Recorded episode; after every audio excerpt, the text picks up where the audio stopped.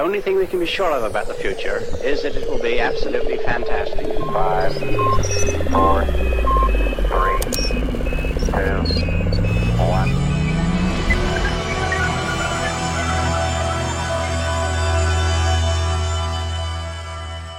Hey friends, I'm here at my office at UC San Diego, and I just recorded an episode with none other than Sheldon Glashow, young Sheldon, old Sheldon, winner of the 1979 Nobel Prize in Physics. He's a towering figure in physics and a generous, gentle soul. I had so much fun with him. I asked him to give a report card about the state of physics, how it's changed since 1979 when he won his Nobel Prize, and you won't want to miss his answer to that question. Uh, you'll be surprised at the letter grade he gives to physics and you'll get a fascinating glimpse into a very, very interesting character uh, who is going to play a role in my upcoming book, which is coming soon, tentatively titled Lessons from Laureates. And you'll find out more about that and all the good stuff you are going to learn from these brilliant guests that I'm uh, that I'm so privileged to have on the show. Stick to the end of the episode if you want to hear how Shelley lost a dollar and 27 years worth of interest to Eric Weinstein. You'll also find out Aunt Shelley's answer to the question that I asked him, which I considered the most important question I've ever asked a guest on my show. Any sufficiently advanced technology is indistinguishable from magic.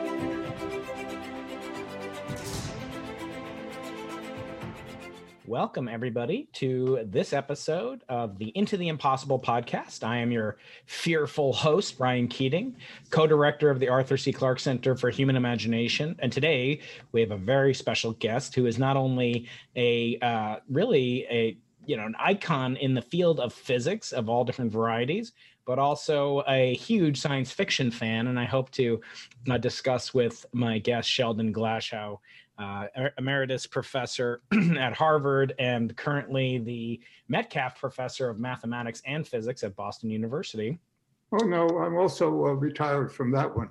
Oh, you are okay. So do you get uh, two two emeritus salaries? Very good. In 1961, uh, Sheldon Glashow extended the electroweak unification models due to Schwinger, his PhD advisor, who we'll get into today. And he did so by including a neutral current that operated at, at short ranges. We'll talk about that, the Z naught. And the symmetry that resulted uh, was originally uh, depicted as SU2 cross U1. We'll talk about what that means.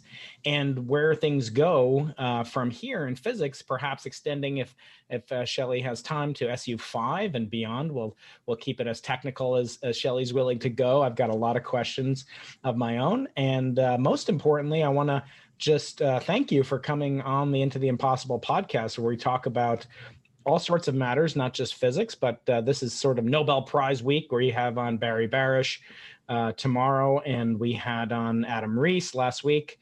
And uh, next week we'll Oh, have Barry is tomorrow? Barry's on the show tomorrow. He's recording a second episode, and we also have uh, some of your friends and and uh, acolytes that you inspired. People like Frank Wilczek are coming on, as well as Cumrun Vafa. And uh, we've had on uh, some really spectacular guests. Yesterday we had on Lenny Susskind, who has a deep connection to Shelley, and I wanted to start there uh, because one of the things that strikes me about your book, which we'll talk a lot about, interactions, it's just a lovely book. It's now about 32 years old. Hard to believe, but I remember seeing this book when it came out and only finished it a couple hours ago. Uh, but but it was well worth it, and it's still timely as ever. And I want to get into that, including this very fascinating scorecard, almost a report card for physics that you gave as an assignment in 1988 when this book first came out. And I want to ask you what kind of grade, uh, both theoretical particle physics, string theory, and my field of experimental cosmology, what kind of grade we would be getting against these very difficult, challenging homework assignments that you gave the field back in 1988. But first, let's start with your uh, with with your interactions with Lenny Susskind, who was on the show yesterday. And Lenny said uh, to give regards to Shelley and say, uh, how's the plumbing job holding up in your 50 year old house in Brookline, Massachusetts? Yeah, he was here, and uh, of course we share the fact that uh, that his father and my father were both in the plumbing profession.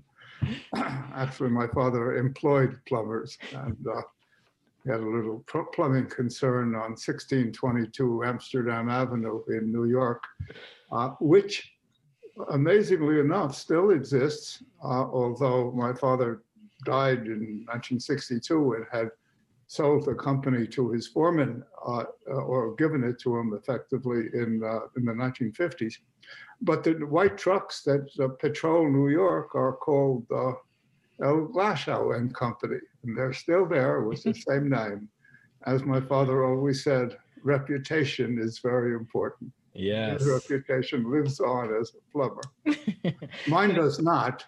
Uh, so I had some plumbing problem that uh, that uh, I had to call on a real plumber to to fix. Actually, I didn't pay this particular plumber. Uh, at another occasion, though, it was a Christmas Eve, and we had a flood in our bathroom, and it was a mess. So I turned off the water in the house, and I dredged up my old memories of how to wipe a joint uh, which is an old way of fixing a pipe when you have a broken pipe, is you uh, take some molten lead and uh, pour it around and wrap it with uh, your hand in a glove. Uh, you sort of wrap the joint with melted lead, and it worked. And it also has lasted for now something like 47 years. So I too can still plumb a bit uh, you missed your calling potentially as an experimentalist. Uh, there's a lot of piping and tubing involved in the LIGO experiment. I'll be talking with Barry about tomorrow. Uh, the LIGO experiment being a four kilometer evacuated plumbing pipe in uh, Louisiana and Washington. So maybe you could have, uh, maybe can have a second career. Who knows? Following in the family tradition. But uh, the other thing you share in common with Lenny, of course, is that you both attended uh, not only Cornell but uh, the Bronx uh, Bronx Science, which is uh, has mo- more Nobel laureate alumni than some countries on Earth. And I want to first start Seven with, of them actually. Yeah, and that's uh, really a phenomenal record. Of course, you won the Nobel Prize in 1979. and we'll talk about that and the effect that it had. Um, but first, you know, your father really plays a big role in this in this podcast, and it reminds me of a of a conversation I had with Jim Simons, uh, who is from the Boston area, not from the New York area, but he currently lives there. And he told me once that you know plumbers don't get enough uh, respect and attention. In fact, once he had to call a plumber for a late night repair, uh, and he called the plumber. The plumber comes over and uh, 15 minutes of work, he says that'll be uh, that'll be four hundred dollars. And Jim says, you know, four hundred dollars. What what'd you do? I'm a hedge fund manager. You know, I, I make barely thirty two hundred dollars an hour. You work for 15 minutes. That's thirty two hundred dollars an hour. And uh, the plumber says to Jim Simons, uh, "Oh yeah, you make thirty two hundred dollars. That's what I used to make when I was a hedge fund manager." So uh, sometimes uh, we we should not overlook the uh, the importance of plumbing. But your father plays a big role, and and of course he passed away in you said 1962, which is really a year after your really uh, eventual Nobel Prize winning discovery. What do you think he would have made of the festivities and, and kind of the the the the level that you ascended to uh, in science? Would he have appreciated it? He played such a big role in your life, as you described. Oh, yes, he would certainly have appreciated it. He, he was uh, himself frustrated uh, because he never managed to uh, go to college or at least complete college. He started in at uh, Cooper Union, but never quite had the time uh, with a young family to feed. Uh, he had to do his plumbing. So yeah, he would he, he would have been very appreciative had he lived uh, but unfortunately I lost him. He, he had many stories to tell about plumbing, one of which I will tell if I may. yes. He, he came back saying, well, one day he was uh, uh, called on by some woman in a luxury apartment in Fifth Avenue, and she uh, uh, called him and said, I would like you to install a bidet in my apartment. And he said, Of course, a bidet. I will certainly do that. Let's make an appointment. Uh, and which he did in the future because he had no idea of what a bidet might be, uh, being a Russian immigrant, and he just didn't have experience with such things. So he asked his friends and finally was able to find a bidet and installed it. And, uh, the woman was very satisfied, and maybe he got $400 for that. Yes, it's uh, you never know how valuable they are until you need them. Uh, but I want to uh, talk a little bit more about the role that collaboration played in your life. Uh, this book, in really contradistinction to uh, Lenny's book, My Black Hole War with Stephen Hawking, that we discussed on the podcast, um, you know, he speaks of collaboration too, but it's almost in the sense of of wanting to have a rival, not a nemesis, like an evil villain, but to have someone that you are trying to always outdo and I see you, you know you talk about your lifelong friendships uh, with Steven Weinberg and and with others as well as um, uh, recounted throughout, and your almost paternal you know father son relationship with Schwinger.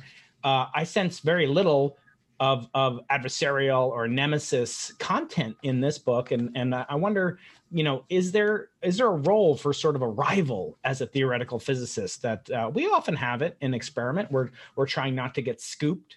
We're trying not to get beaten by other experiments. Does having a rival in theoretical physics is that anathema to that practice or is it something that could be healthy if used properly?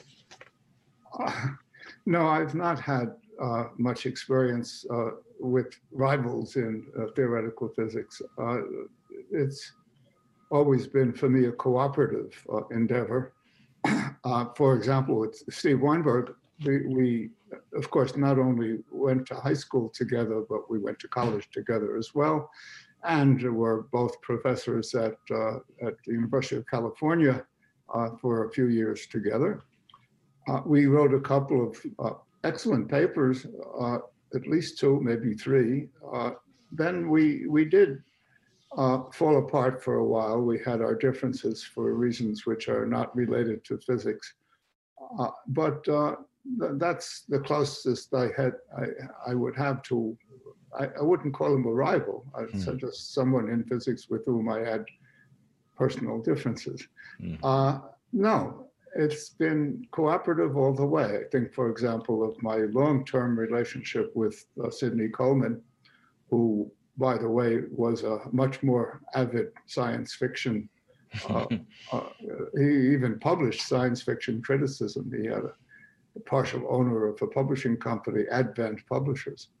Uh, no, well, I have my minor claim is in high school, I was uh, one of the editors of the first science fiction high school fanzine. Uh, but that was uh, as close as I came to publishing science fiction. So with with uh, Sidney, I had my first uh, interesting uh, papers uh, written. We were inspired by Murray Gell-Mann's uh, uh, eightfold way theory. So we showed how you can do things with three by three matrices that others used eight by eight matrices. We felt very confident about that, and we had our only eponymous formula, the Coleman-Glashow formula, uh, which was once interesting, has sort of lost interest today. Uh, anyway, then we came back. Sidney and I went our own ways and did different things for many, many years. And just before he retired from Harvard, is already showing symptoms of the disease that would eventually kill him. We wrote a series of papers on testing testing Einstein's special theory of relativity and these were were great. So the, here's a a man that I collaborated with at the very beginning of his career and at the very end of his career, uh, but cooperative always. And speaking of uh, science fiction, uh, if I recall correctly, you're related to to this gentleman. Uh, this is Carl Sagan uh, in finger puppet form. Uh, we have to get you a finger puppet version. I, I have one of him. I have one of Galileo Galilei and one of yeah. Einstein. But of course, Carl Sagan wrote science fiction, proper hard science fiction, as well as being a foremost, you know, exponent of of you know science nonfiction. Can you talk a little bit about? Uh, well, first of all, how you are related to our uh, the late great Carl Sagan, whose widow has been on my podcast, as well as his daughter Sasha Sagan. She's a writer in her own right. So the apple did not fall from the cosmic apple tree. Uh, so can you talk about the uh, the impact of science fiction on you and and how it may have influenced you, maybe not, to take the career path that you did take? Uh, well, yes. So of course, Carl uh, comes rather later in my career than science fiction. Uh, Carl was married to, well, my wife has or had uh, three sisters, and one of those sisters, uh, uh, Lynn Margulis, was the first wife of, of Carl Sagan. Uh, in fact, it was the greatest contribution Carl Sagan made to science was to get Lynn, who was a history or literature major, uh, to switch to biology. And she became uh, uh, very well known in biology uh, uh, with a, a, a rather mixed reputation for a while because some people thought that the things that she was doing were quite crazy. Uh, they became textbook accomplishments, and at the end of her life, she was widely acclaimed as, uh, as, as a very fine biologist. Anyway, that was Lynn, and uh, that was how I knew uh, Carl.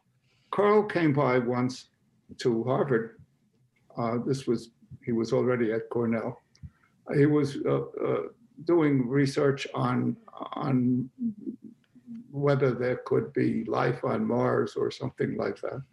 He ran into a, a mathematical problem that he couldn't solve. So he asked Sidney to solve it for him, which he did. It was uh, essentially trivial. Uh, just like Lynn was not very talented mathematically, nor was nor was uh, Carl. Anyway, the problem solved. Uh, Carl wrote a paper, and then Sidney was absolutely flabbergasted to discover that he had written a paper with Carl on the possibility of life on Mars. That's every uh, science fiction fan's dream is to is to inadvertently discover some possibility for life on Mars. yeah, no, science fiction was an important part of my life when I was, uh, like, say, 12, 13, 14. I uh, read astounding science fiction religiously from uh, more or less 1944 to the 1960. Uh, well, I'm, I do not know if it lasted that long, but uh, that was, uh, yes, it was very important. For example, there was a column in Astounding Science Fiction called Brass Tacks, which talked about science. And uh, it was there that I learned about the possibility of atomic bombs before the explosions that took place in Japan. Uh, yes, I can say that science fiction got me, to some extent, got me into science. Uh, my brothers were also responsible in various measures, but science fiction played a significant role. And I still appreciate it. I will occasionally read science fiction, but not that often. Right. Yeah, I always uh, find the the uh, attraction and kind of the limited time available to want to understand more about science nonfiction while I while I can and hopefully can make some contributions.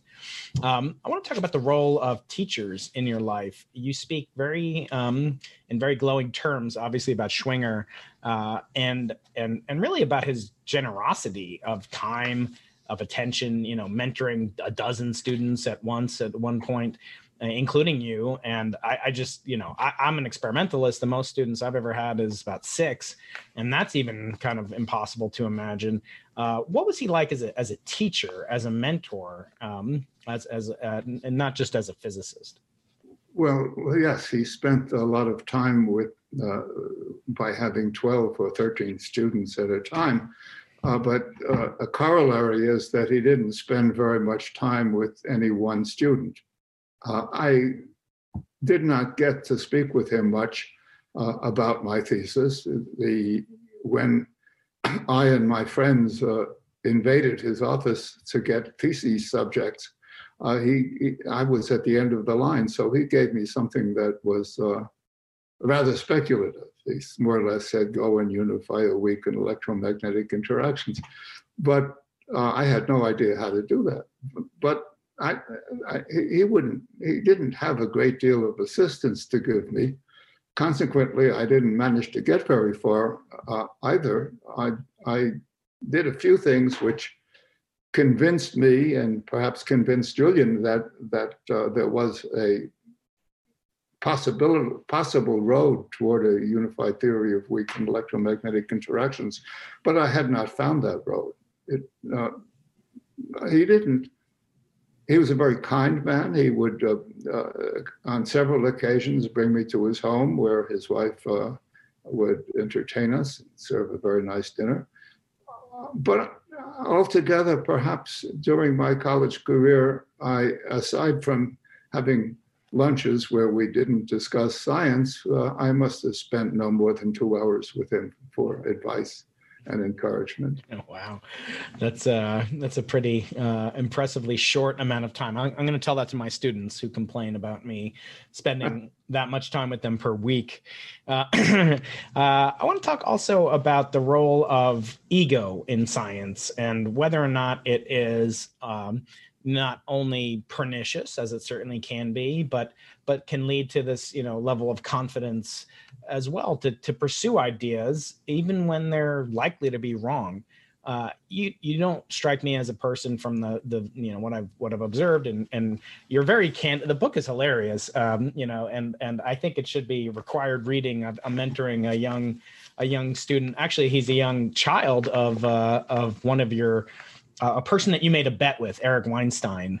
You made apparently made a dollar bet. Uh, he was telling me that was paid off 27 years later, but not with interest. So maybe we'll get into that. But anyway, his son Zev is quite brilliant, and I've assigned his son Zev, who I'm mentoring for uh, for some research projects. He's 15 years old. I've assigned him to read Interactions because it's so good at explaining what was known in you know as of 1988 and depressingly, there's only a few things that have been added to this canon. But the one thing that strikes me is how honest, how hilarious, how um, uh, just how magnanimous you are uh, in your writing. And I think it's so commendable. It makes it very easy to read, very easy to understand. And yet, I suspect there is a role of ego in your life um, to really do things and have a courage to pursue things. Can you say, you know, the role that confidence, if you will, plays in uh, in theoretical physics? uh, the role of ego, and uh, it's it's hard to address that subject. Let let me let me say rather that that what I found, doing science to be a lot of fun. Uh, I began uh, doing real science, uh, perhaps as a graduate student. I wrote a paper with an experimental uh, physicist at, at that time. It wasn't a very good paper, but it got me in the game. Uh, the when I went off to Copenhagen after uh, completing my studies with Julian Schwinger, uh, that was the Niels Bohr Institute. I spent two years there on and off, uh, sharing the time uh, at CERN. But what I discovered at, at Copenhagen was a, a, a plethora of graduate students, uh, postgrad, rather of postgrad, postdoctoral students from many countries, from China, from Russia, from Japan, from uh, uh, Eastern European countries.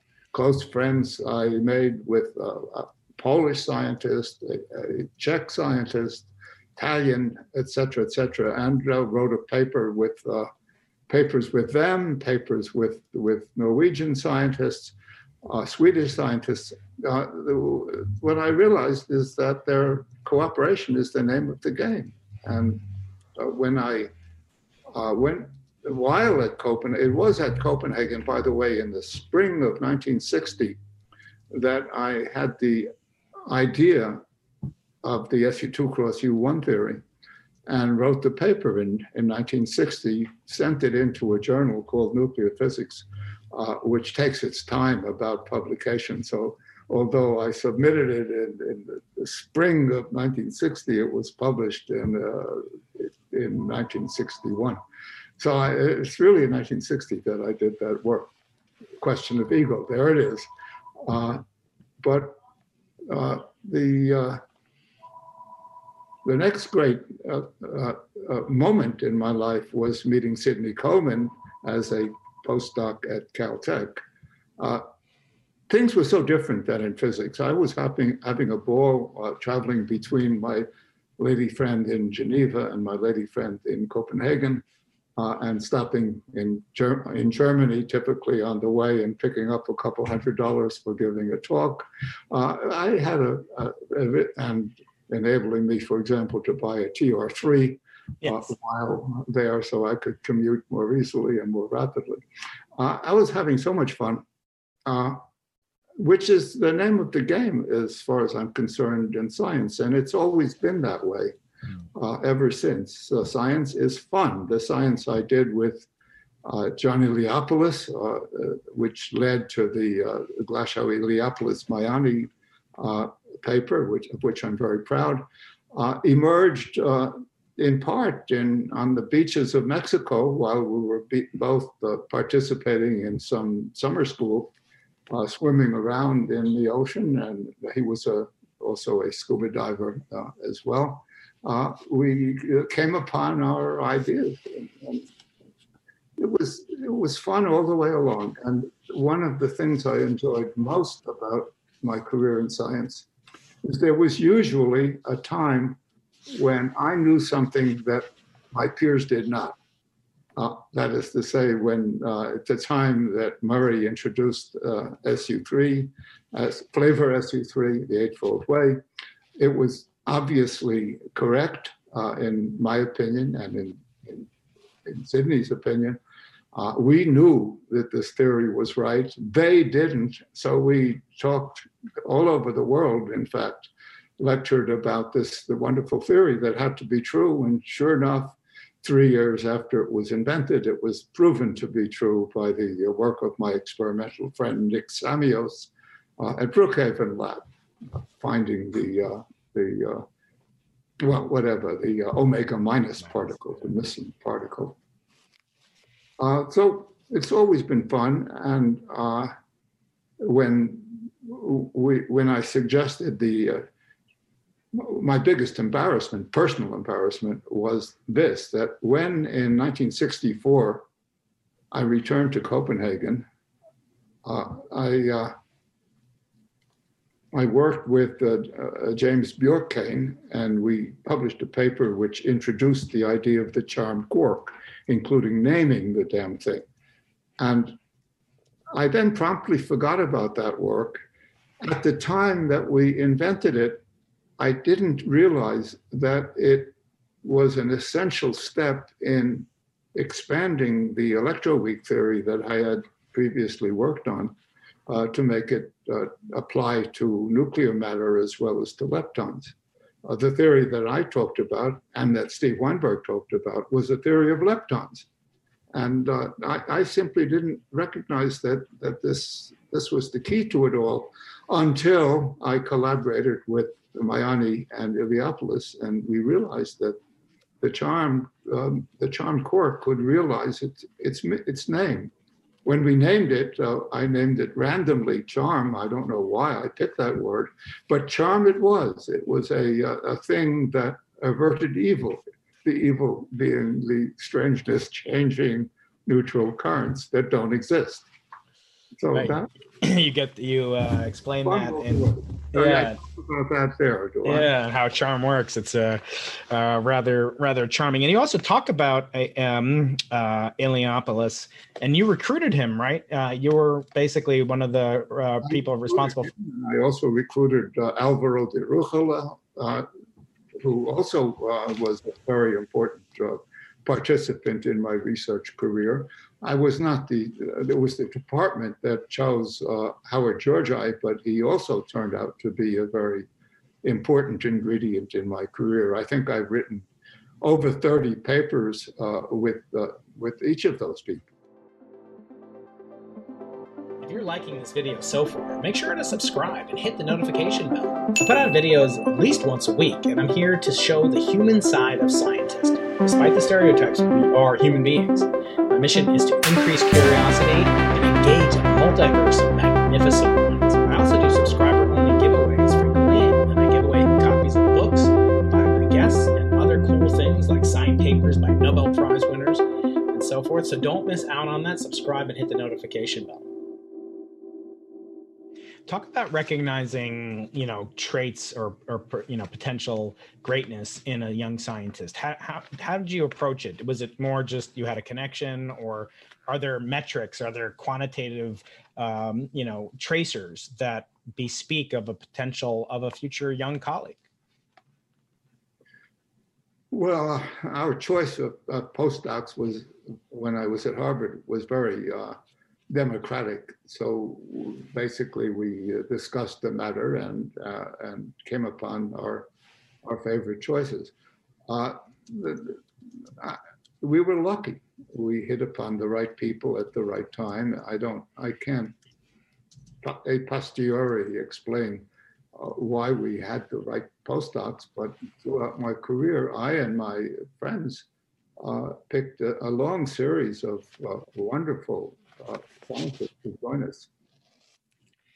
And that um, the the characteristic that really you know strikes me in here is one of collaboration and congeniality. And I wonder, you know, how connected you are to it in your emeritus phase. But one of the biggest blows to physics due to COVID, aside from the awful human toll it's taken and tragic at that, but it's the lack of in-person gatherings of conferences. You talk of, you know, conference or meeting or sabbatical or travel on almost every page of this book. And yes. it seems to me there might be some permanent damage due to physics at least for some younger generation of physicists at least i got to participate in it but i i feel uh, very uh, that it's very unfortunate that young physicists are not experiencing the types of gatherings that you spoke about in this book and uh, the role of collaboration looms large in this book there's there's very little i did this i did this it's always how when this fortuitous serendipitous partnership with somebody because of a sabbatical uh, you know, or because of a conference held somewhere, led to a great paper and a great result. So I feel physics has lost that, and it's not clear when it's coming back. All the all our conferences are remote like this.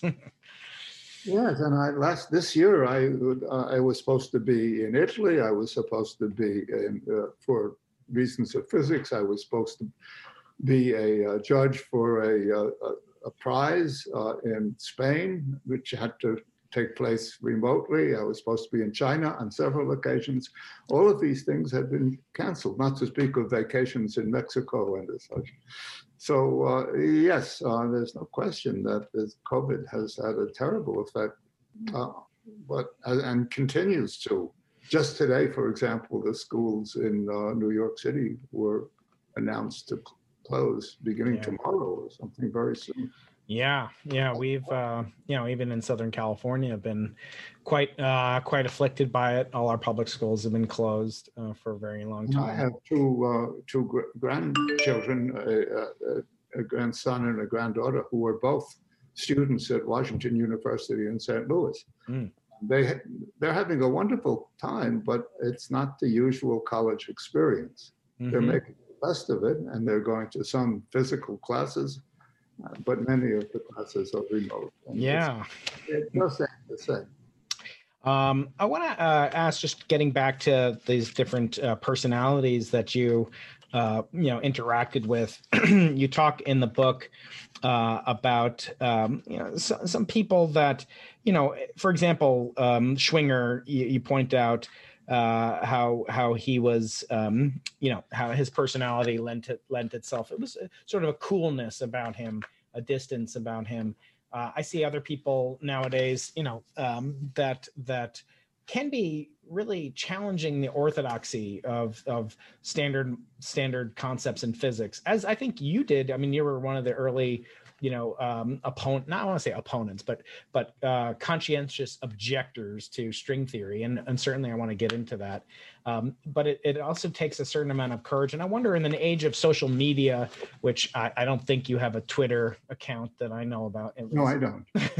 Uh, but you know the ideas that be, that are originally tentative um, might that would have seen the light of day and maybe gotten a little bit more nourishment in previous generations. Now, because of Twitter instantaneous, you know, you can basically almost humiliate somebody's idea long before it gets out of the infant mortality stage.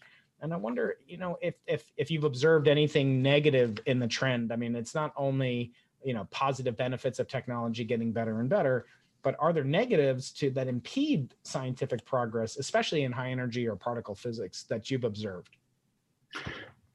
Uh, I'm not a fancier of, of, of the social media uh, in any respect, uh, but I don't. I, I can speak of many of, of deleterious effects that the social media may have had, but not upon the progress of science. I don't see that there's been that people come up with theories and spread them on social media and and, and have them take over. No, that doesn't happen, uh, fortunately. The, the, we have, of course, we have our own social medium, uh, which is the uh, distribution of research uh, on the web. Yes. Uh, but on, on, what's called the arXiv. Now that is a marvelous development of my my physicist friend Paul. What's his name? Ginsparg.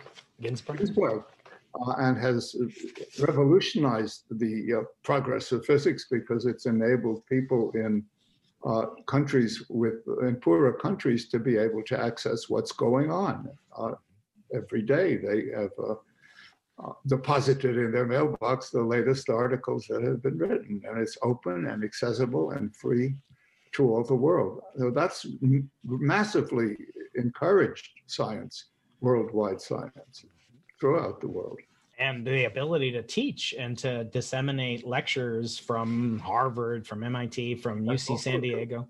Uh, in fact, I want to uh, bring you uh, greetings from uh, my friend uh, Professor Stephon Alexander, who is the uh, president of the National Society of Black Physicists, and he calls you one of your one of his heroes. He's a professor at Brown University now, and uh, he you taught at a summer school i guess that he attended as a young man of only 15 years old. And nowadays that such a thing could be done on the internet. And i want to hearken to page uh, 167 in interactions. You talk about um, the the dual function of the professor. It's to teach but also to do research but actually teaching can improve your research. In fact, you say the best researchers in some countries, such as the Soviet Union, the best researchers are secreted in, in research institutions where they do not teach. And the university professors are not encouraged to do research. I found that ironic because one of my friends is Russian, and he says that if you translate the word scientist from Russian to English, it basically means someone who was taught. It means a person who was educated or it's taught. Sci- that's what it means to be a scientist. Why, why do you think of teaching as sort of a secret tool or a secret weapon of the West, at least in terms of improving your research? Uh, well, it's the American tradition and the British tradition that researchers uh are teachers uh, almost always. It is not necessarily true in countries like Germany, where uh, there have been many, uh, a great deal of research is done at research institutes that uh, do not teach. Mm-hmm. Uh, Germany has uh, not suffered terribly from, from this procedure. That, I think that I think teaching and research go together neatly, but they don't have to. They can be separated. And I probably would have done even more research had I not the responsibilities of teaching. But I probably wouldn't have been as happy because seeing how these kids learn uh, when they do, uh, which isn't always, is, uh, is, is very beautiful. And I've had some wonderful, uh, taught some wonderful students. And that's been a, an essential part of my life. But I don't think it was a key to uh, to, to, the researches I, have done. I don't think it's that essential. Right, and uh, Russians have done quite well scientifically. they're, uh, they're segregating their their scientists and their teachers.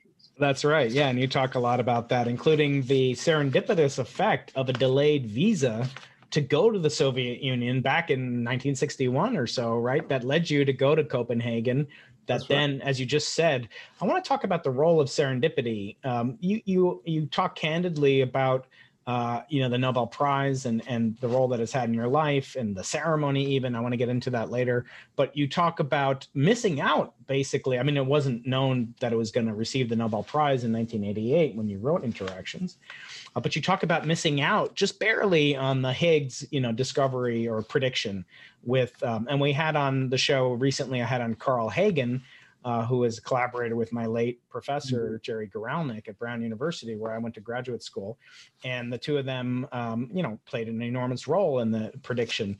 Uh, I wonder, can you take us back to that time and you know, in terms of like significance, yes, you didn't, your name isn't included typically amongst the seven or eight co-discoverers of it, but it's clear you have, you were on the track. And how does it feel, first of all, to, to, um, to come up to make a discovery like electroweak unification or you know SU SU2 cross U1 et cetera how does it feel to make a discovery like that know you're the first person on earth but know that someone else is probably breathing down your neck as did happen in the case of the Higgs boson uh, well, funny you ask about that. The uh, I was at CERN at the time that Jeffrey Goldstone was talking about spontaneous break, symmetry breaking in the context of relativistic quantum field theory. And uh, I, then again, uh, the year after that, I, he was uh, in Scotland with me at this famous summer school where Higgs was also present. And we had wonderful discussions about the possibility of electroweak unification, uh, the possibility of, uh, of, using gauge bosons, using Yang-Mills theories uh, to describe the weak interactions.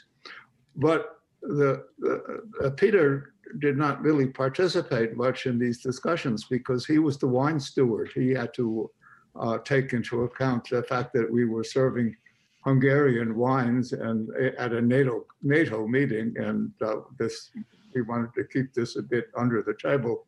Wasn't quite under the table. It was in a grandfather's clock that we stored, a, a broken grandfather's clock that we stored our Hungarian wines. Uh, so he wasn't part of the uh, discussions, and if had he been with us, uh, he would work with, uh, with I'm sure, with Jeffrey Goldstone, and they would have come upon the, the, the ideas that became those of, uh, of Higgs and company later on. Uh, this is just a year before the, the Higgs did his thing, and, and, so did Hagen and the other five people who have been responsible for the creation of the Higgs mechanism. Uh, that was a discovery that I, I, would never have made that discovery uh, because I was not so much up on the details of the of formal theory, but it could certainly have been done by Jeffrey Goldstone mm. and should have been done by Jeffrey Goldstone uh, earlier. But whatever. yes all right you can't you can't win them all at least when it comes to nobel prizes um, i want to talk about uh, about where we are in in physics and whether or not this influence, which I would say, you know, you were a prime, uh, you know, responsible party for, which is kind of coming up with something so beautiful it almost can't be wrong um, and i'm speaking about unification and ever since you know maxwell and even unification of heat and thermodynamics and statistical mechanics as a form of unification all of these great uh, discoveries in some way that we think about gravity and, and unification of curvature um, of space time. They they seem to you know have beautiful elements to them, and I wonder you know are we are we reaching the end of the line? Uh, it's it's hard to argue that string theory isn't beautiful in a certain sense. But um, is there sort of a road too far that that beauty is no longer capable of providing guidance uh, if it ever was. So I guess the question is, um, are we too overwhelmed, as Fred Hoyle used to say, with the notion of beauty in our equations? Uh, I don't think so. I think I would uh, follow the tradition that Einstein, of Einstein and others for uh, advocating elegance and beauty. That of Paul Dirac was in that tradition as well. Mm-hmm. Uh, no, I don't think we're done with it at all. I anticipate there will be future discoveries and, and future, uh, even more beautiful uh, syntheses will take place in physics. Uh, we need to know so much. Uh, what I'm afraid that COVID will have another uh, disastrous effect on science, and that has to do uh, with the funding of useless research because much of the research that we've been talking about is in fact useless. The Higgs bosons have no practical purpose. K mesons, strange particles, Which quark, right? no, still have no application and would never will. And many of the things we do per se uh, are useless. Uh, certainly the work uh, that LIGO has been doing, the wonderful discoveries that they have made, the opening up of a new form of astronomy, uh, will have no direct impact on our lives except the appreciation that we are understanding the world a little bit better each day. Uh, there'll be much more. We have so many mysteries, and and the question is the funding. Uh, we've not the, the American government traditionally has been generous, but no, not overly generous with respect to science, and the same is true in Europe and in Japan. Uh, but will we continue to fund these forms of useless science, astronomy, astrophysics, space science, and, and particle physics? Uh, it will seem perhaps justifiably to the people of America that more money should be spent on biology, more money should be spent on, on the means to deal with not only this uh, epidemic, this pandemic, but the many pandemics that will come in the future, because we do understand that that as people travel more and more, and uh, we investigate odd corners of the world, we bring back odd diseases. And there are many more odd diseases that will come and many more pandemics. Uh, much research is necessary to deal with this. So we might uh, encounter a disease that's even worse than what we have now, however bad it may seem at the moment. So uh, money is going to be redirected toward, for, toward uh, uh, climate change, toward other, toward, toward uh, pandemics and toward other threats to human society. Uh, will there be any left over for doing the kinds of research that we need to do? And that, that I don't know. Will there be a next accelerator, which is not all that expensive, but, uh, but it is costly. It is tens of billions of dollars. Will that money appear? Will the Chinese build such a machine? Will the Europeans build such a machine? The Americans have already said they would not. And what about the value of such a machine, it, it, irrespective of who pays for it?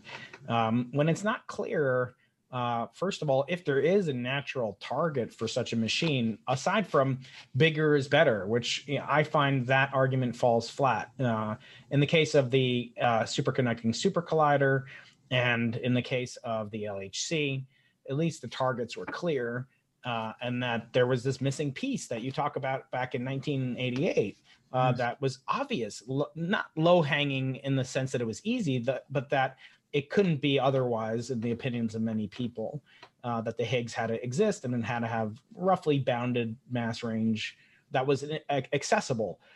I think to, you know, I've heard pitches for the future circular collider that will go back to the Big Bang or we'll, we're not going to get anywhere close to, say, the grand unified epoch that you, you know, really ushered in this notion of grand unification. We'll get to that in a second. How would you proceed if you're this, you know, assuming you took your Nobel Prize winnings and put it all in Bitcoin and now you're worth you know, trillions of dollars? Still, would you fund such a, a future circular collider, which by the way, they always tell you the price tag to build a project, but from an experimentalist, we always double it for two reasons. One, you have to operate the darn thing. You can't just build a battleship or an aircraft carrier and just there it is. Now we're not going to use it. It's about 10% per year. So in a decade, uh, you spend, uh, you know, you double the cost to operate it. But not only that, when there's no clear target for the future circular collider, as cool as it is, and I, I don't want to rain on the on the uh, parade or the income stream of my experimental particle physics colleagues. But how would you deal with it, uh, knowing that you know bigger is better, but there's no natural target for such a machine? What would you do? Well, first of all, yes, the uh, the, the, Higgs boson cost us about uh, twenty billion dollars if you take into account the, uh, the, the operation of the machine for ten or twenty years, for sure. Uh, that may be a lowball estimate, in fact. Yeah. So things do get expensive.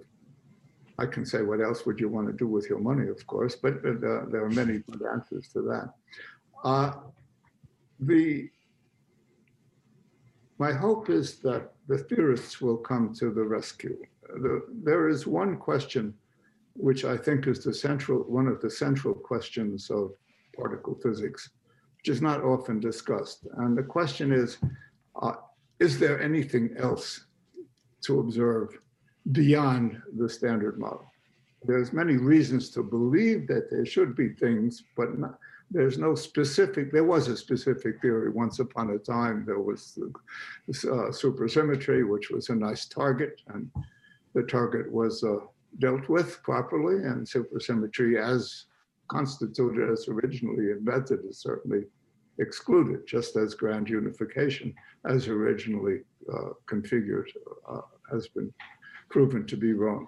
Is that sorry, Shelley? Sorry to interrupt, but I mean, my understanding is grand unification. We're not adequately um, energetic enough to test grand unification. If it occurs at 10 to the 16 GeV, we might not have any alternative other than the cosmic frontier.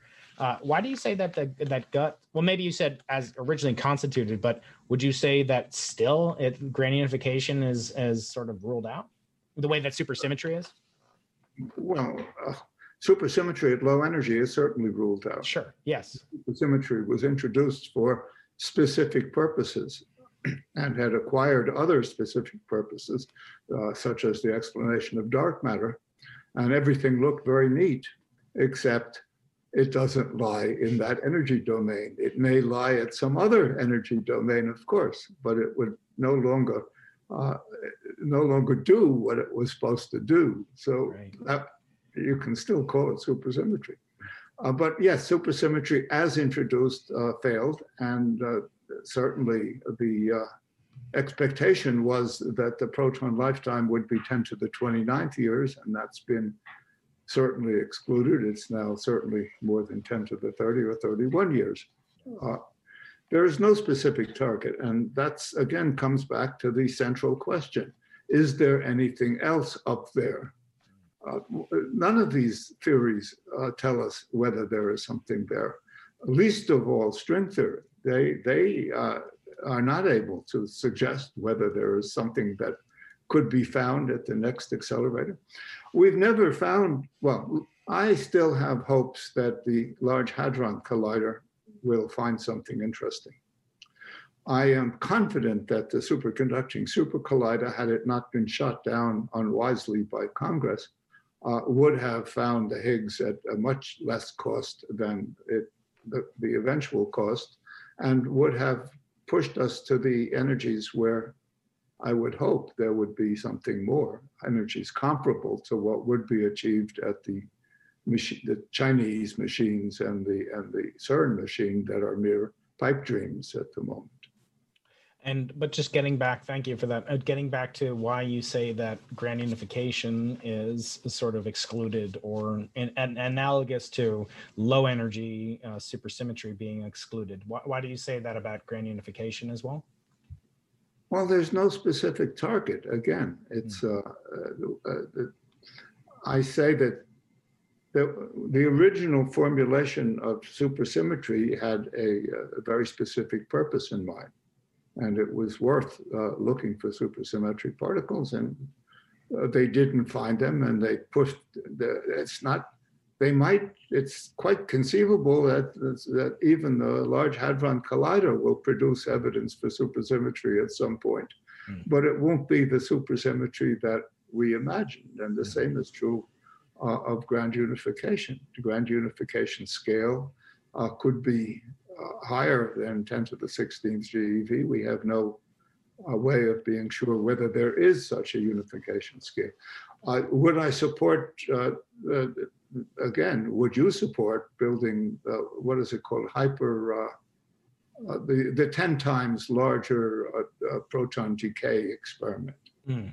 Mm-hmm. And now remember, we've been looking with the current device for over 10 years and finding nothing. And that's yeah. telling us that the new machine, the new detector, if it were, if it existed, uh, would no, have no chance of finding proton decay for the first year of its operation. Right. Not even an indication of it.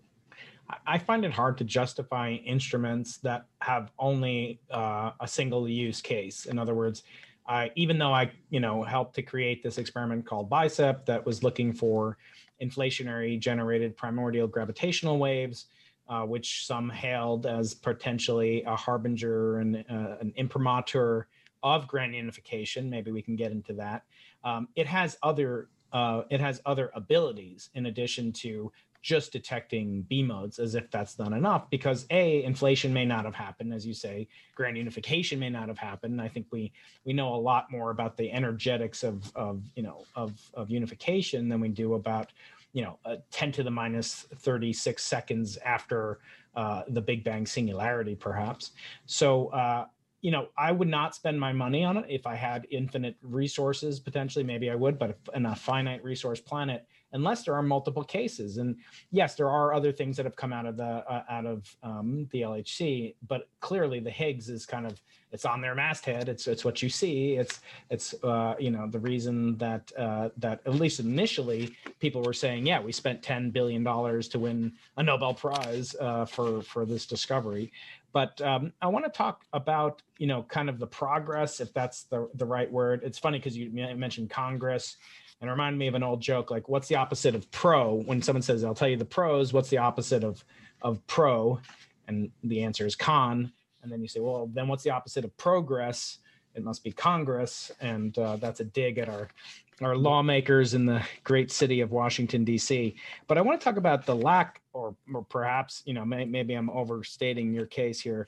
Um, you you give kind of a scorecard of where things could be going in the in the future back in 1988 when you wrote this book and presumably you wrote it in 87 88 it does have a description of supernova 1987a which is obviously another uh, serendipitous uh, discovery. But you have a list of i think nine things and i want to go over them with you if you'll indulge me shelly because it's not so often we get to chat. And uh, i think this is this is such a wonderful thing for young people to think about. What did okay yeah what did an eminent you know scientist think about the big picture questions? Because a lot of what i do is ask people what would you advise young sheldon you know to use a, a name of a, of a, of, a, current hit tv show? What would you inv- advise young sheldon to work on? So back in 1988 you said first question why are there so many basic particles? Do you think we have an answer to that question in the intervening 32 okay so that's an F. I'm gonna I'm gonna make the scorecard. I'll publish the scorecard. But and I'll, remember the number. It depends on what you think the number is. I don't remember what the number was back then, but today uh, it's down to a couple dozen. Yes. Yeah. Well, there's se- eh, what seven seven. Yeah, 17 elementary particles, including the Higgs, the neutrinos, their anti the quarks. Why are there so many free parameters? And I guess this is like coupling constants. Do you think we've approached a rationale for the number, the proliferation of coupling constants or free? No answers to those questions. None. None. So that's two Fs. Um, how do we include gravity in the picture of, um, of, of high energy particle interactions? Well, the string theorists think that they have an answer to that question, but unfortunately, their string theory doesn't overlap very much with the kind of physics that interests me. And would you say that the failure to observe supersymmetry and its concomitant relationship to string theory is sort of a significant strike against string theory, or would you? not. No. Okay. String theory makes no mention of where supersymmetry should live. Mm-hmm. So that, no, that's not. In no way would that should that be construed as evidence against string theory. Interesting. So if God hand, I know you don't believe in God, but if a God handed you a paper and said there is supersymmetry is completely excluded at all energy scales, would that cast any doubt on the legitimacy of string theory? Uh, I, am not quite. That that is too hypothetical. okay, fair enough. Uh, Yep. So you say how to. So I'll give gravity included in the standard model. I'll give that a tentative C. I'll give it a C for now. Give it a C. It's, we, it's, we don't we don't grade inflate unlike you guys at Harvard and and and BU. Um, just kidding. Uh, so why are there three fermion families? That's a big question. Why are there three? I don't know. Those are questions. Those are the kinds of questions I would like to have answers to do you think people are are thinking about these questions or are they thinking about like oh well this you know 17th order correction and a feynman diagram no, no, no. 17th order corrections are not my style but uh, the uh, I would love to know why there are three families of quarks and leptons. Uh, if and I would like to know if they are uh, as identical to one another as we believe. Mhm. Could there be something missing in our plans? And I'm still hoping for an outrageous discovery from the Large Hadron Collider. It could be, for example, the uh, discovery of uh, a new particle that decays into a pair of leptons with the same charge, or something like that, which just doesn't fit into the picture at all. And that would lead us to perhaps uh, a new direction. Mhm. And that brings up the next question: uh, Why are the charges of the fermions the way they are? And I, I would assume, based on what you just said, we don't have much more clarity Well, the about that. standard model constrains them to a, a very high degree. Mm. And so, for example, the uh, the integer qua- character of electric charge, the fact that the electric charge and the proton charge are alike, aside from the fact that that had to be if life uh, could possibly exist, uh, that is in, incorporated within the standard model. We understand that. Mhm. And um, why do very large numbers appear to play a fundamental role in our theory? And you say, um, Dirac emphasized the philosophical view that all numbers that are truly fundamental to physics or mathematics, like pi, or the number of spatial dimensions, three, should be of order one, which is to say, neither very large nor very small. Thus, we may reasonably inquire why do very large numbers play a fundamental role in our theory? Of course, that's a central problem. Uh, many people talk about the small value of the cosmological constant, and indeed that's mysterious. But to me, equally mysterious and equally large uh, is the ratio between the mass of the uh, of the top quark and the mass of the neutrino. Hmm. In fact, those numbers that that- that's a number of the same crazy order of magnitude. Yeah, that is that is true. I haven't I didn't think about that. On the opposite end, uh, you ask, is the photon really massless? And I think um, maybe 32 years we've we've uh, gotten more credulity that it is perhaps massless. Would you agree? I think we can agree on that. Yeah, so that's an A plus. I give that an A plus finally. Are neutrinos really massless? That's Well, very that's interesting. answered, uh, very neatly answered and very satisfactorily answered, all too satisfactorily. Again, it's just uh, it's just three neutrino species and a three by three mass matrix, and that seems to be the whole picture, despite all the noise about sterile neutrinos and, uh, and anomalies. I hope there were. I would. I was hoping there were some anomalies, but there don't seem to be any. Right. Has it surprised you that we've gotten most of the precise quantity? We still don't know the exact mass of the neutrinos. We we know that there's two different hierarchies they can adopt, but that the is it surprising that some of the most quantitative results have not come from laboratory experiments, but from cosmological limits? It's amazing. Yeah. It's amazing. And, uh, and those limits, the cosmological limits, are expected to get stronger. And they're almost strong enough to pin down uh, which hierarchy, uh, which ordering of the masses is correct. That's right. Yeah.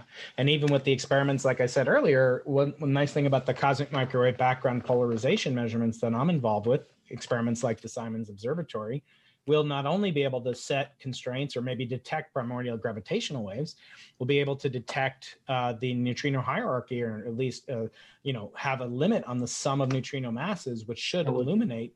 I would be, not- well, I'm sure there will be some uh, further constraints, and Yeah. that's very, very important. Also, uh, very uh, im- another indication of, of excitement to come is is the disparity in experiments measuring the Hubble constant, the Yes. Hubble tension. Yes. I that- talked about that with Adam Riess last week on the podcast. We had a very interesting discussion with him and Wendy Freedman, uh, who you remember was involved with the Hubble Key project. So one of the reasons Hubble was launched was to measure the Hubble constant, which makes sense to us. The reason it has a 2.4 meter diameter mirror is so it could see things like Cepheid variables at great distances. It wasn't known when it was designed, Lyman Spitzer and others designing it, that it would be used to measure supernova, type 1a supernova, which would then reveal the presence of dark energy or accelerated cosmic expansion.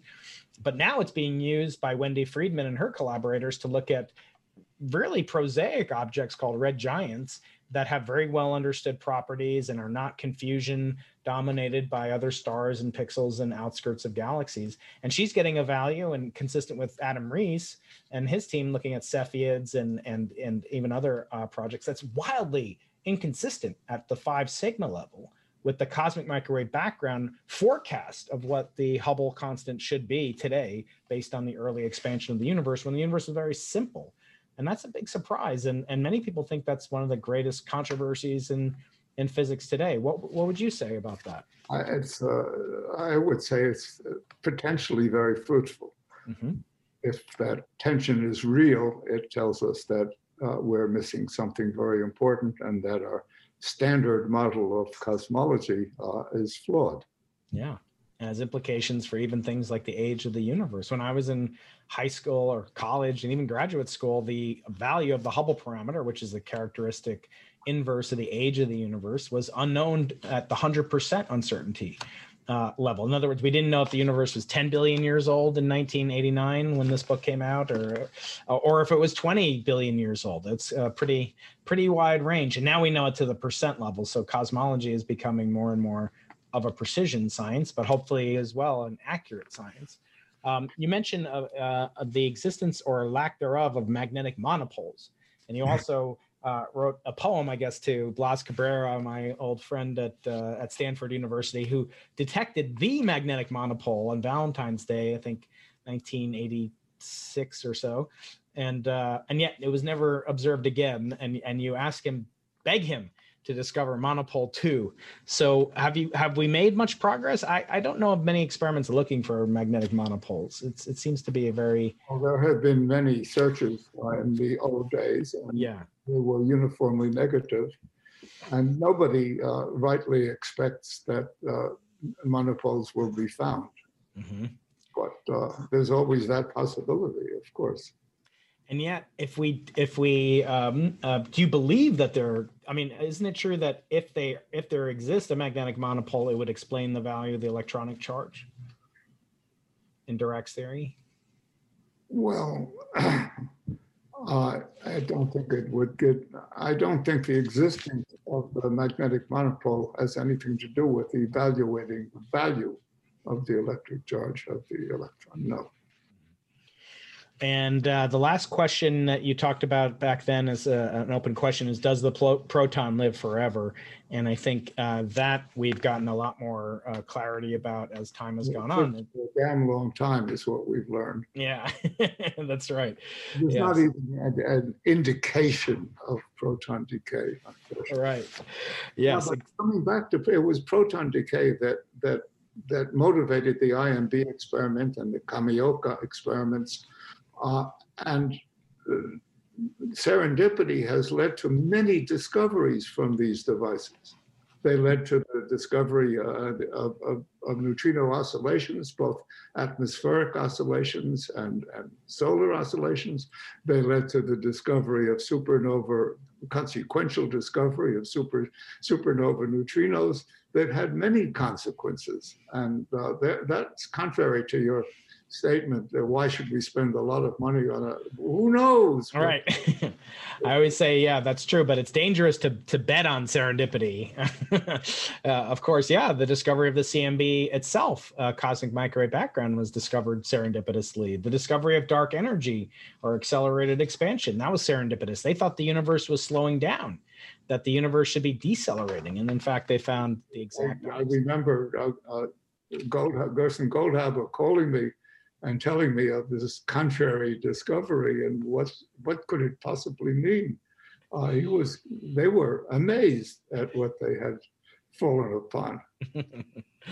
so uh, I know we only have a few more minutes uh, of your time. I just wanted I would be you know remiss for me not to talk about views on on uh, on issues that are very uh, you know modern and current, but but to get your viewpoint on things like, uh, for example, the multiverse.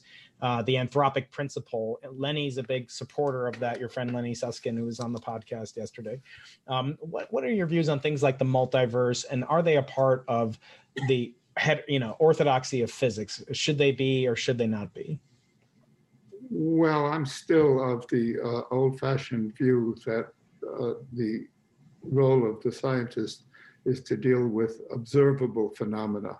And by their very nature, the other universes in the, uh, in the multiverse are not observable phenomena. So I would draw a line at that point and uh, uh, disclaim any interest uh, in multiverses or other uh, phenomena that are inconsequential from the point of view of the observable, obs- observable scientists who observe or scientists who measure. Mhm. And uh, similarly, um, where, what do you, how would you advise a young Sheldon nowadays? Uh, if, if I'm going to ask you things that uh, of interest that you might pursue or recommend pursuit, uh, maybe your granddaughters or, or whatever, uh, if they want to go into physics, and then I'd also ask you what outside of physics would is fascinating to you uh, for a young Sheldon or Sheldina, I don't know, uh, but but to pursue.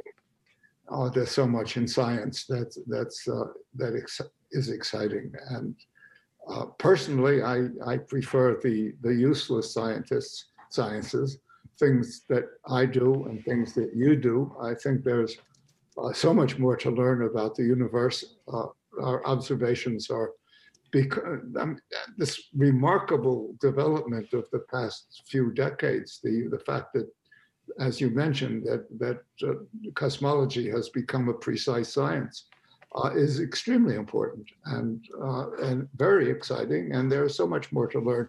You will, I wonder if you will ask uh, Barry uh, what the likelihood is that that, that LIGO will be able to measure uh, the the Hubble constant.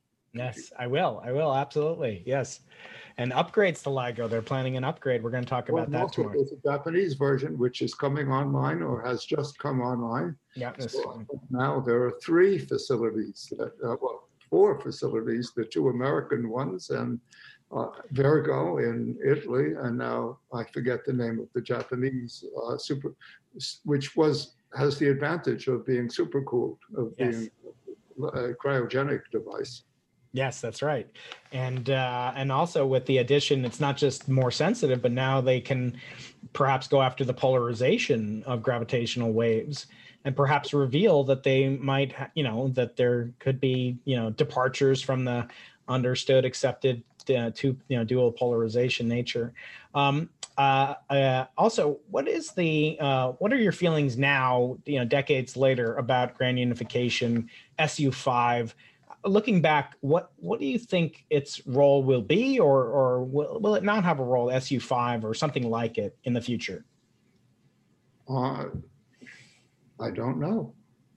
Uh, it, I told you that one of the things that gave me the greatest joy was being confident that some highly contentious idea like Gell-Mann's Eightfold Way, uh, knowing it was true, and uh, at the same time knowing that others, my colleagues elsewhere, did not believe it. Uh, that, that was a terribly nice feeling, and there were times uh, many times in my life when I felt that I knew something that other people don't. At this point, uh, I don't know the answers to any of the questions. I'm waiting for answers But I- ar- to them myself.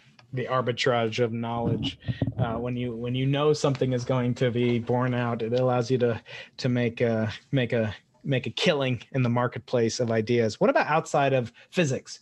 Uh, are there things consciousness um, simulation hypothesis these things that physicists uh, uh, talk about when it's physics adjacent what what things outside of physics interest you Well, uh, how could one not be interested in the, the new advances that are being made in virology, in, in developing vaccines?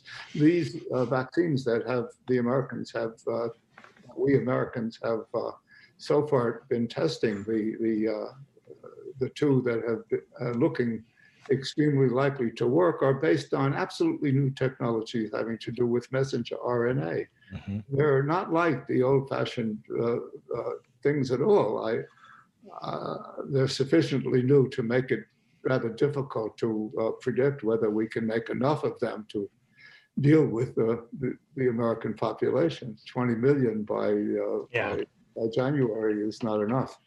Uh, that's that that stuff is very exciting. What they're doing is extremely exciting.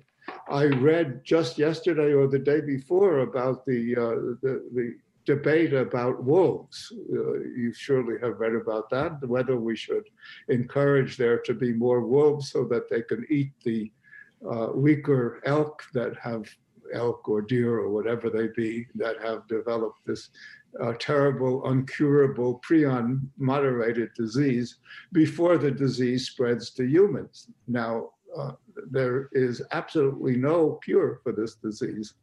Uh, even cooking, I'm told by the New York Times, even cooking the deer does not kill the prions because they never were alive. Right. So this this is uh, well, now you're making me really nervous, Shelly. This this wasn't part of the deal. I I I don't want to like uh, have to cancel my elk dinner tonight, but now you're making. uh, what about? enjoy deer salami too. That's right. That's right. No venison jerky for dinner. Um, what about life on other planets? If you had a wager, uh, first of all, I don't think we know enough about it, but but do you believe that there is that life is abundant uh, throughout the universe, or is it more like Fermi used to say, "Where is everybody?" If if there's First of all, I'm absolutely convinced that there is life uh, on oth- other planets than Earth, intelligent, solar system. Absolutely convinced. But uh, just because of the enormous size of the uh, visible universe. So, yes, of course, maybe in this galaxy, but if not, we have billions of others to choose among. So, yes, there'll be life out there, and there'll probably be intelligent life as well. Uh, well, will we have the good fortune, if it is good fortune, to encounter such uh, life? Uh, that, of course, I don't know. Uh, this noise about about some chemical in the gas of uh, of, of some planet. uh, Venus, yeah, phosphine, uh, like uh, uh, molecule phosphine. I think that's gone away. In fact, Well, actually, no. It's uh, we had on one of the uh, code uh, discoverers, Sara Seager, across the uh, Charles there at uh, MIT, and her team. They uh, announced a rebuttal to their refutation. So it's very intriguing. I'm going to have. I'm going to try and have both teams on the show to debate. I did have a podcast with Sara Seager of MIT about this. They're very confident. They say the confidence level has decreased a little bit, but it's not enough to uh, for them to retract the claim whatsoever. So it's a very interesting story about and then there are all the, the watery moons out there that may have some kind of life on them, which uh, they may indeed, and uh, that's going to take a lot of money too. Now, would you uh, spend billions of dollars to make a, a trip to to a to a moon of Saturn to see whether there's life under the uh, under the uh, frozen? Again, my my rule is I don't do single purpose experiments. So if it's just to see if there's water, no. If it's just to see if there's if there are other things we can do, if we can learn about extreme, you know, uh, uh, solar system dynamics, planetary formation, things like that, yes, I might consider such a thing. Um, but if it's just to see if there's water or ever was water, billions of dollars, it's, it's hard to justify. But um, but uh, but that's very it's very fascinating. What about have you heard of this simulation? There's a possibility of forming of finding a second form of life on Earth. Yes, that's right. Yeah. Well, Paul Davies has been a guest on my podcast, and he talks about the shadow biosphere and kind of uh, using um, left-handed DNA and, and and all sorts of chiral uh, uh, creatures, et cetera. Yes, abiogenesis is very fascinating. How did life come from mere, you know, molecules? It's it's, it's This is one of the most exciting questions, the origin of life uh, uh, enterprise. yeah. Uh, It's, a lot of people have been working in this, well, maybe a lot, not a lot. A number of people have been working in this direction. Some of the work is very skilled and very impressive, but uh, we've gotten nowhere as yet. Yeah. Yeah, uh, that is that is that is often the case. So of course, you know, if you asked Einstein about the prospects to detect gravitational waves in 1915, he wouldn't have been able to guess that 100 years later, a scant 100 years later to the day almost. um, uh, last question just about science, and then I'll ask you a couple questions I ask everybody uh, who comes on the podcast. If you have a couple more minutes, Shelley, is that okay?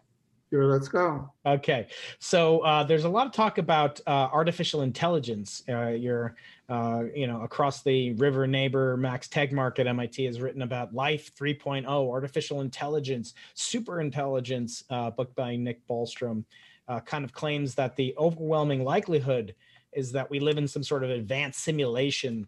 I wonder what do you, what do you think about such ideas that that the Moore's law application and the uh, inevitable kind of uh, artificial supremacy of you know perhaps by quantum computers that they will lead to the likelihood that we are actually simulated entities that just have this notion like descartes used to think about of being a brain in a vat uh, really being a brain in a vat but in reality we're uh, you know we're, we, we don't have any other choice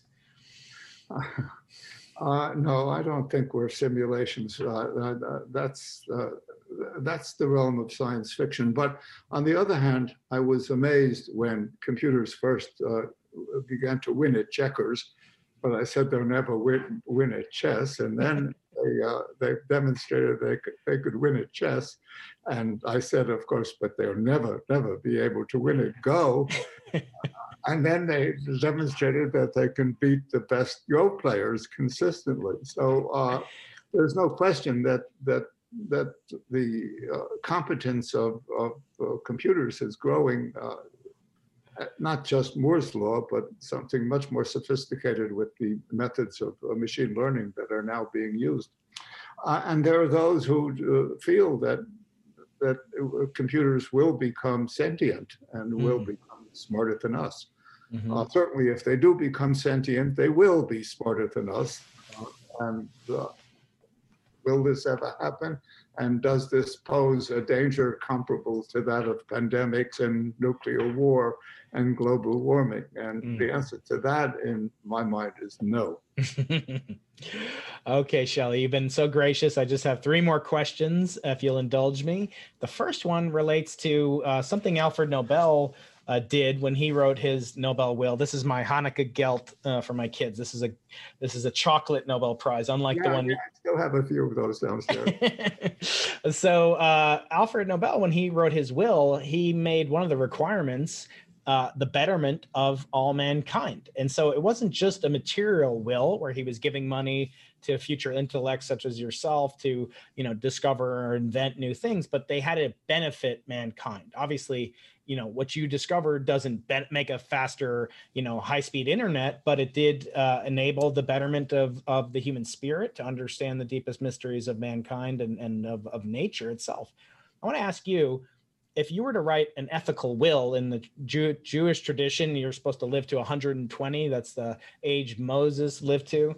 Um, so when you're 120 and you finally depart uh, this planet, um, what ethical will would you want to leave? What ethical wisdom, not material, uh, but ethical guidance would you want to give to both your biological children, et cetera, but also your ideological uh, you know, uh, ancestors or you know future future offspring?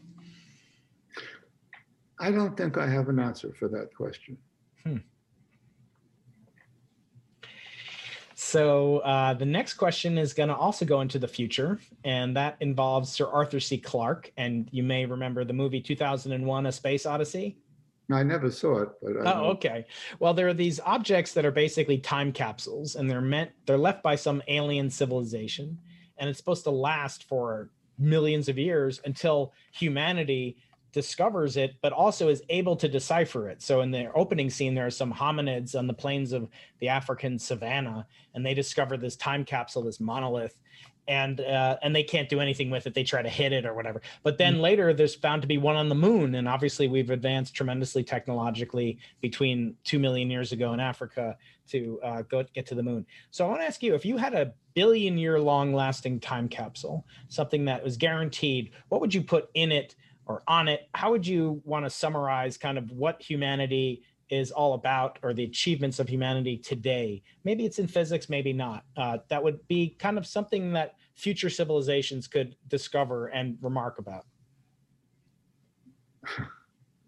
My hope, I can't say prayer because I'm not religious, is that human society will last for, let's say, a thousand years. Uh, I'm not optimistic that it will. there are too many outstanding threats. COVID is an example of the sort of threat that we face. It will not wipe out civilization, but who knows what the next pandemic will do. Uh, species tend to die off, and there's no reason not to think that our species will die off. Uh, and we can help it with nuclear weapons, uh, for example, and we can help it by doing this wonderful experiment. Uh, the greatest experiment ever performed is to dig up all of the fossil fuels on Earth and burn them and see what happens. We're doing that and we're beginning to see what happens. And what's happening does not suggest to me that there'll be anyone around in a million years, uh, let alone 10,000 years. A thousand years, maybe. But I'm much more worried about the so called short term than, uh, than deep time. I So hope there will be a deep time. And I should point out you're a member of the board of sponsors of the Bulletin of, of the Atomic Scientist. Where do you rank, you know, global warming compared to atomic, um, you know, Holocaust, sort of in terms of existential risks to But the both hu- existential risks to, risks to society as we know it, a nuclear, con, a major nuclear conflagration, uh, not just a, uh random bomb shot off by a, uh pathetic little country, but a real conflagration such as the uh, things we were anticipating between the Soviet Union and the United States would be an end to civilization as we know it. Hmm. Uh, the uh, climate change uh, the way we're pointed uh, now toward uh, an inevitable 30-foot rise in the uh, in the sea level, if if things go as they are, uh, would certainly end uh, society as we know it. It would end the, the, the coastal cities of the United States, for example. It would end uh, the country of Bangladesh. It would uh, totally reform, let alone Holland. It would totally reform uh, human society, Mm. and we're on the road toward that. And uh, well, what can I say? This my country has not done very much uh, positively over the last four years in this direction. And then the last question I ask all my guests, uh, Shelley, involves not going forward in time. Now we're going to go back in time, and it relates to the name of this podcast. So Sir Arthur C. Clarke had three famous laws. Uh, the first one was any sufficiently advanced technology is indistinguishable from magic. His second law was uh, for every expert, there's an equal and opposite expert. And his third law is the only way of discovering the limits of the possible is to venture a little way past them into the impossible. And that's the name of this podcast. Uh, and so I want to ask you when you were 20 years old or 30 years old, uh, what seemed impossible back then, but by virtue of your courage became reality, uh, and that uh, you would want to basically give advice to your former self? I never thought there would be a, just a, uh, a Dick Tracy phone, for example. uh, such a concept was uh, thoroughly inconceivable. I remember uh, as a kid wondering if there would ever be such a thing as television, but impossible things came about. And to, to my father, uh, skyscrapers were incredible surprises, elevators, airplanes. Uh, so the change, what we have seen in our lives, the development, the, uh, the fact that we all carry around these cell phones and can talk to each other from anywhere uh, it, it is utterly amazing. So the change that technology has wrought incredible and unpredictable changes, and technology will continue to do that. I have no doubt of that. Very well. Well, Sheldon uh, Glashow, Shelley, to uh, to some of us, uh, I want to thank you so much for your graciousness and uh, all the inspiration that you provided. I can't recommend this book highly enough. Interactions. It's as relevant now uh, as it was in the late 1980s when I first uh, became aware of it. And as I said, it only took me 32 years, but I'm very glad I finished reading it earlier today. Uh, Shelley, thank you so much for spending your time on the Into the Impossible podcast. I hope we get to meet in person someday. Brian, it's been a pleasure. If you like this video, please subscribe and check out other videos and interviews I do with a multiverse of magnificent minds like the Into the Impossible podcast. See you next time when we go into the impossible together. Any sufficiently advanced technology is indistinguishable from magic. If you enjoyed this episode of Into the Impossible with Professor Brian Keating, please subscribe, comment, share, and review. Watch on YouTube, listen on iTunes, Spotify, Google Play, or Stitcher. We appreciate hearing from you and are always open to your suggestions for future episodes. For more information and to sign up for Professor Keating's mailing list, go to briankeating.com. Follow Professor Keating on Medium and Twitter at Dr. Brian Keating, Dr. Brian Keating. For more information on the Clarke Center, go to imagination.ucsd.edu. Into the Impossible is a production of the Arthur C. Clarke Center for Human Imagination at the University of California, San Diego, in the Division of Physical Sciences. Erik Viirre, Director. Brian Keating, Co-Director. Produced by Brian Keating and Stuart Balco.